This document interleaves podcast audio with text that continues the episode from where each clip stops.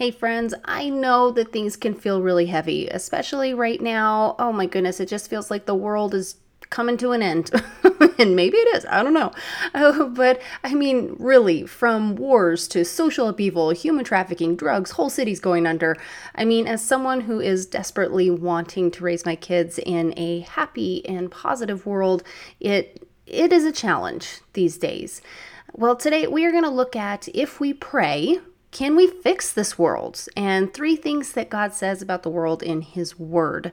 And we're going to be looking at this because does God actually say that it's all supposed to be all straightened out? Where is our peace actually at? We're going to look at these three things. We're going to look at a few short passages. We're going to get into the Word. We're going to find out what God has to say. All right, let's get started.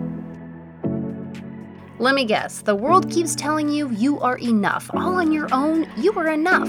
Well, I'm about to drop a truth bomb. On your own, you will never be enough. Wait, hold up.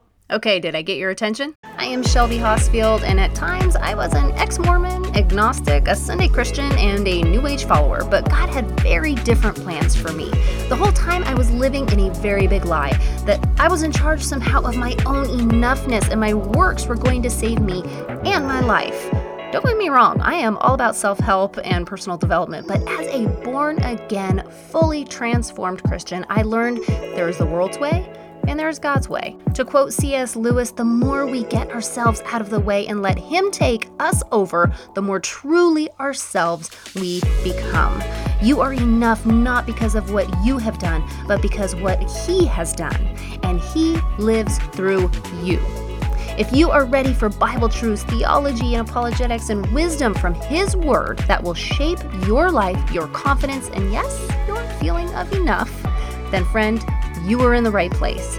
This is Finding Faith Above. Okay, we're going to kick this off with one passage that really is just kind of like an overarching theme to this whole thing. Romans 12:2 Do not conform to the pattern of this world, but be transformed by the renewing of your mind. Then you will be able to test and approve what God's will is, his good, pleasing, and perfect will. Oh, my goodness, that is what it is all about. That's why we are going to the Bible today to take a look at what God has to say about the world it's a little crazy out there right now, right?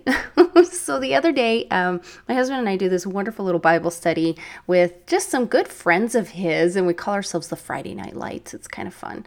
Uh, but uh, we've been going through the book of John, and we get into some pretty heavy topics sometimes, and um, we try not to make them too long, although sometimes they get they get a little bit lengthy, but it's fun because we just go just line by line uh, what's going on. And um, it brings up a lot of things. And one of the one of the things that got brought up the other night is just how heavy the world feels in so many aspects. Um, i know that you know there's the movie out right now the sound of freedom and it just like oh it it just has brought to light so much gross stuff that's happening in the world and, and we just kind of got talking a little bit about um, what can we do as we we have young kids and and we want them to grow up in a good happy place but is that even what God promises? And we're going to look today at three different passages and we're going to kind of see what this looks like. So, three things that God says about the world in His Word. Uh, it's not the things of this world that make us happy. That's number one. It's a big one. I mean, I, I we want to pray and uh, we really have to be careful of this whole prosperity gospel situation that if we pray that all the blessings are going to be bestowed upon us because that's not what he promises at all in 1 john 2.15 he says, Do not love the world. Do not love this world nor the things it offers you. For when you love the world, you do not have the love of the Father in you. For the world offers only a craving for physical pleasure, a craving for everything we see, and pride in our achievements and possessions. These are not from the Father, but are from this world. And this world is fading away, along with everything that people crave. But anyone who does what pleases God will live forever. I think it's really easy for us to to ask a lot. God, can can you bless us with this? Can you bless us with that? Can uh, can you give us this? And, and we always feel like we're needing more. That somehow that's going to bring us this happiness or this peace, but that's not where it comes from. In fact, you know, in this passage, this is First John, um, and I really, I really like First John. What all um, it encompasses it just talks a lot about not not succumbing to what this world is telling you will bring the happiness and the peace because it won't. Your all of these achievements and our possessions and all of the things that we have loving the world and all the stuff in it that is not going to bring us all the goodness. It just is not. And uh, but it, but it's really easy to feel like it's going to. It really is easy to feel like it's going to. So then what does god say then about who He is and, and how do we combat this. And our second thing is God is bigger than this world, and He gave us the secret weapon against this world, our Savior. And we have to remember that He loves us so much that He's telling us don't love the world, all the stuff of the world and the pride and the and the wanting but to love him because he loves us. For God so loved the world that he gave his only son, that whoever believes in believes in him shall not perish but have eternal life. Of course, that's John 3:16. And I have told you these things so that in me you have peace. In this world you have trouble, but take heart.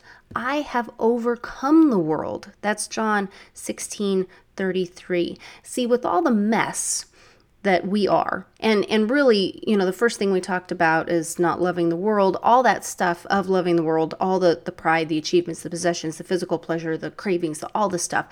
All of that is sin. It's all the sin. It's all the junk. It's all the the things that are of the flesh and that we can't help but um but gravitate to often. And that that's all the sin. But God gave us something because He knew and He loved us so much that He knew that those things were going to be a struggle for us. And so He gave us His Son, who died for us so that we can be blameless and not not have all of that sin holding us.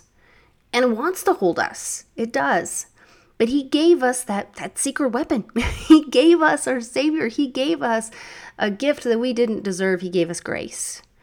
And because of that, that is what we hold on to. I mean, in this last passage we're just looking at here, John 16, 13, in this world you will have trouble. You will have trouble.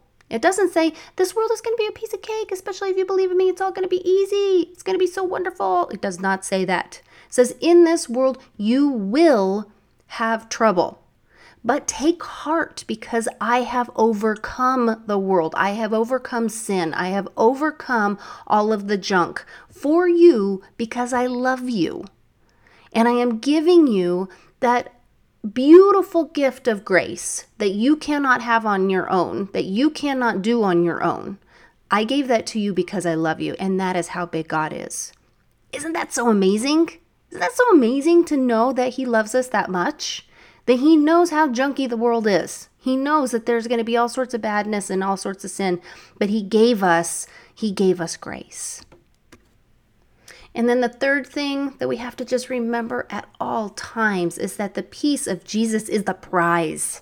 That is the gift. That is the gold. That is the grace. That is the beauty. That is the everything. Philippians 3 7. This is Paul that is talking. And I mean, at this time, I believe he was in prison. He had gone through lots of really hard stuff, but he had also come from a place of like high status. Like he had come from a good, he had had all the things, he had all the stuff, all the worldly stuff.